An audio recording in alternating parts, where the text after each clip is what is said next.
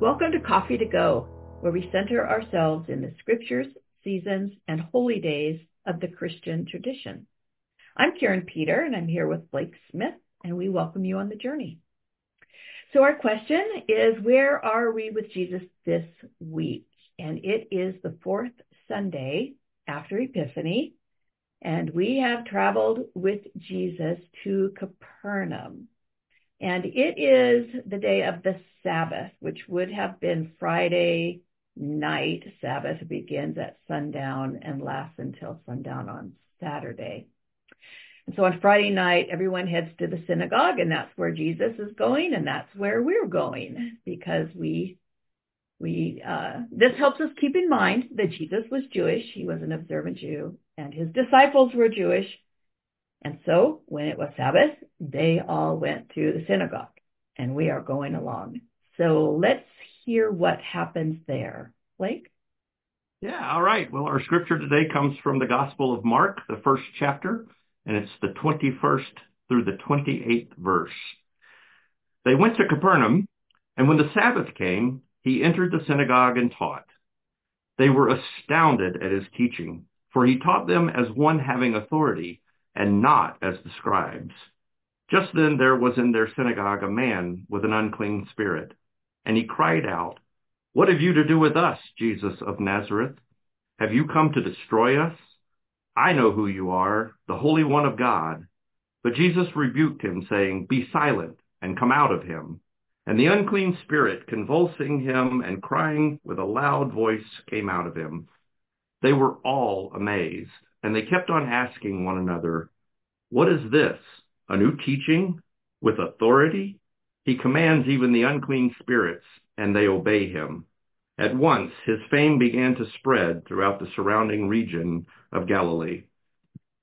This is a an interesting passage because it's actually uh, probably, if uh, we take time to think about it, it's kind of a favorite of the rebels in the Christian world who like a little bit of the uh, Jesus who's not always doing the popular thing, but uh, maybe causing a little trouble. So I love this that Mark says uh, that Jesus taught as one having authority and then throws in the little jab, not as the scribes. so I made a note on that too, Blake. I was thinking, I was thinking, how many times have we listened to somebody teach a class or do a presentation and it's so dry and it's so boring and you just want to keep your eyes open so you don't nod off and contrast that with what, because that's kind of what Mark yeah. was saying about the scribes and contrast that with Jesus having authority. At least we know he was a really good teacher. So that's helpful. Absolutely. And they were astounded. I mean, not too many times do we hear uh, somebody uh, coming out of a Sunday worship at the Community of Christ and being astounded by what was taught that day. well, hopefully somebody so, uh, does sometime. Right. And then, then the other thing here, uh, again, is that um, the people going to the synagogue weren't perfect either. Surprise, surprise, because, you know, we tend to go in and act like we have everything together, but it was a man with an unclean spirit who recognized Jesus in, in the synagogue, in the midst in the synagogue. Yeah. yeah. yeah. But the bouncers let him in. He got in with an unclean spirit. and and the result is this holy moment, right? This sacred moment. Right. Right. And so, you know, actually probably for us as we enter church, it's good that we don't have bouncers because the reality is we all go into church with an unclean spirit from time to time. If, you know, the, we all, we all bring our stuff with us, even though we can put on a good face. So, you know, I, so it's a, it's just kind of a neat passage uh, because Jesus healed the man. Uh, this is the third piece is that Jesus healed the man on the Sabbath. Mm-hmm. So he's breaking the code. He's breaking the law. Um, and so not only is he a great teacher, not only are there people in the synagogue with unclean spirits that are allowed in, here's Jesus kind of pushing back and doing something that was not really acceptable. Because at the core of Jesus' ministry is compassion and justice making. Yeah. That's what really matters. Yeah. You know, it's not about, oh, did I check off all the boxes and do everything right, right uh, according to the law, but um, is compassion at the center of my ministry. Um, and so with this guy here in the synagogue who has an unclean spirit, again, he's the one who recognizes the presence of the Holy One. It's not the scribes, it's not the Pharisees, it's not the religious ones who sit in the front pew every Sunday and and uh, and appear to be perfect. Um, it's someone from the outside, um, and it's all a part of, for Mark, I think, the beginning of the dismantling of oppressive powers, uh, showing that it's it's the common folks along with Jesus, this rebellious kind of Jesus that is going to do what's right in the moment. And, you know, in Community of Christ, uh, I'm reminded as, as I read this passage and this pointing toward the dismantling of the oppressive powers, um, our words of counsel from section 163 uh, in the Doctrine and Covenants, um, number three, uh, or verse three, you are called to create pathways of peace in the world for peace in Christ, to be relationally and culturally incarnate. Um, above all else, strive to be faithful to Christ's vision of the peaceable kingdom of God on earth. Courageously challenge cultural, political, and religious trends that are contrary to the reconciling and restoring purposes of God. I mean, that courageously challenge, Jesus courageously challenging the religious authorities and doing what is right to bring about the reign of God. And that that's an important message for us even here in this passage. Well, um, and important to remember that's what makes the moment holy.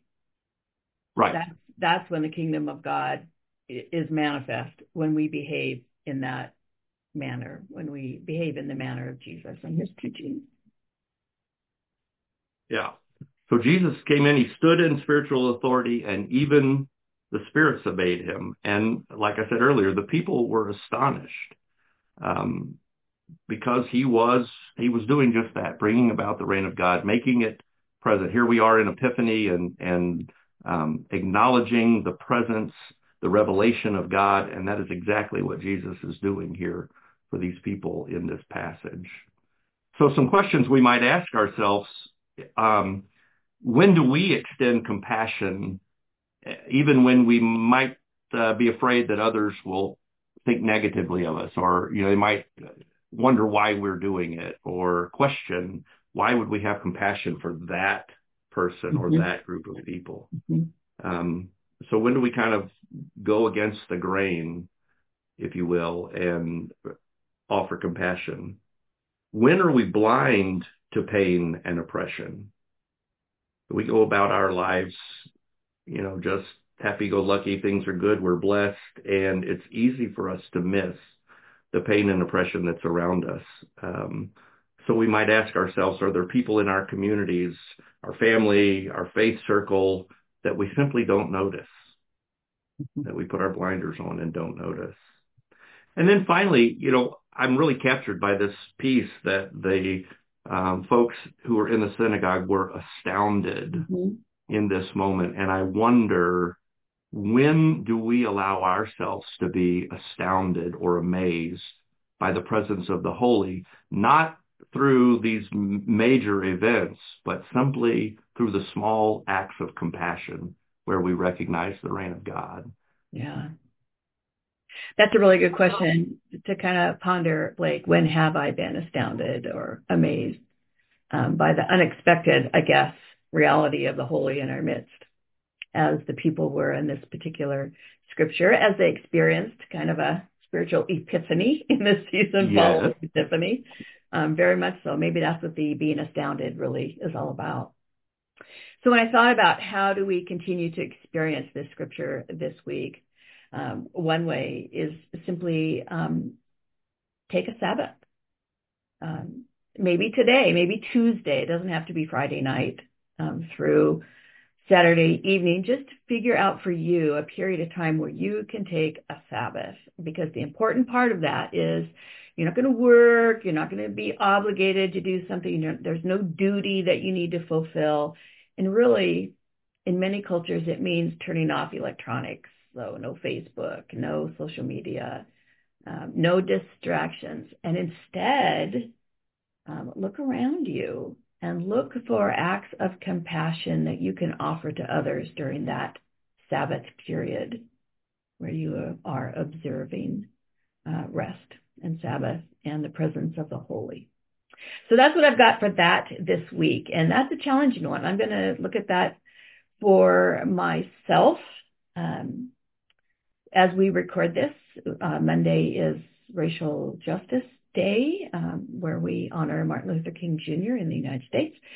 And that's a good time to look around and take some Sabbath time and say, what acts of compassion can I offer that work towards racial justice? So uh, if you're listening today in 20, early 2024, there you go. Some ideas to experience this scripture this week. That's great. Well, a blessing for us today. Our blessing is for empathy from ordinary blessings. The world is not lacking opinions, simplified by hindsight, advice for the weary, subscriptions to the standardized.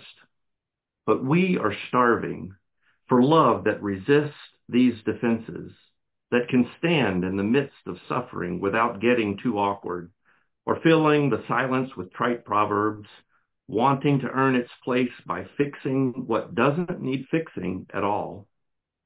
Listen for the Spirit who guides us into showing up, who shows us how to feel on behalf of another, who urges our quieted bodies alongside the ones who are not broken, but lonely, the ones God loves already and always.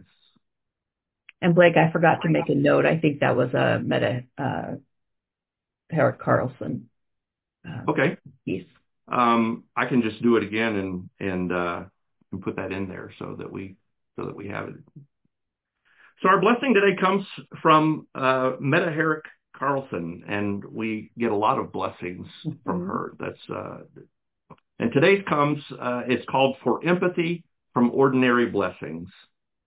The world is not lacking opinions simplified by hindsight, advice for the weary, subscriptions to the standardized, but we are starving for love that resists these defenses, that can stand in the midst of suffering without getting too awkward or filling the silence with trite proverbs, wanting to earn its place by fixing what doesn't need fixing at all. Listen for the Spirit who guides us into showing up, who shows us how to feel on behalf of another, who urges our quieted bodies alongside, the ones who are not broken but lonely, the ones God loves already and always. Well, as always, we thank you for joining us here today at Coffee to Go, and we invite you to join us for the next part of our journey through the liturgical seasons and holy days of the Christian tradition. Have a great week.